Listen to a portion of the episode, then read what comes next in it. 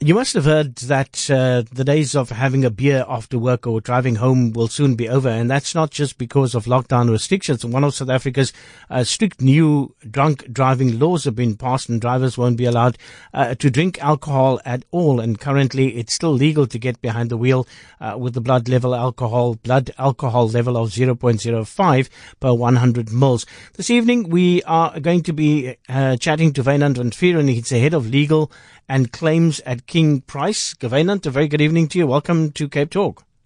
Thank you very much, Zain. How serious are the implications of this particular law, um, you know, heading yeah. forward for people who would normally think that they could have a beer or two or a glass of wine and then drive home? Yeah, Zain, it is very drastic. I'm actually very surprised with um, the legislature, uh, the legislature going that far. Um, you know, the, the thing is that in the past we had that, or we still have that zero point zero five grams per one hundred milliliters limit, you know, for your blood alcohol before you're over the legal limit. But any day now, there's going to be a zero limit, you know. You're not going to be allowed anything in your blood. So people should just understand that um, one hundred percent correct. Um, so we always had that. that grey area, you know, having a beer after work or having a glass of wine or two at a restaurant.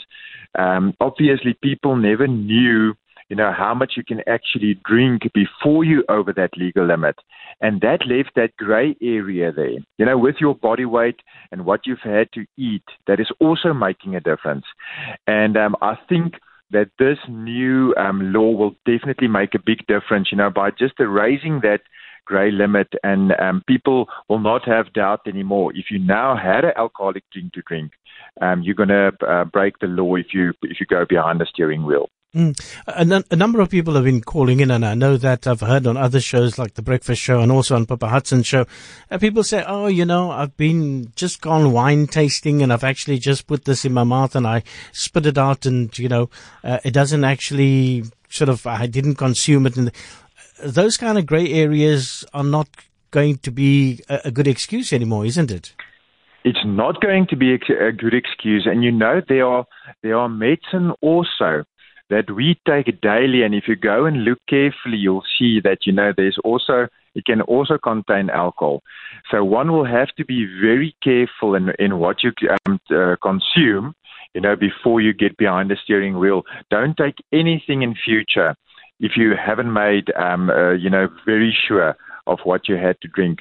And then, you know, even going to um, a restaurant, there are so many alternatives nowadays that one can rather take.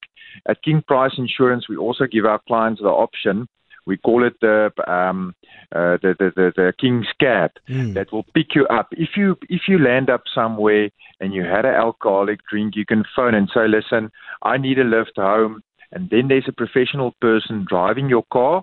You sit in the passenger seat, and um, the, that will take you back all the way home, and then that person just jump into another car. But, I mean, the Uber service in our country is already so good. But one, we will have to look for alternatives, you know, not to take that chance in future anymore. I think it's, it's going to really be a radical change. Chatting to Wynand van Vuuren, King Price Customer Experience Partner. We're chatting about the, the brand new law and how new the new zero tolerance drunk driving law will affect your car insurance. You guys in the insurance industry must be very happy that this law has been passed, because we do see a lot of damage being caused by drunk driving. Yeah, definitely so.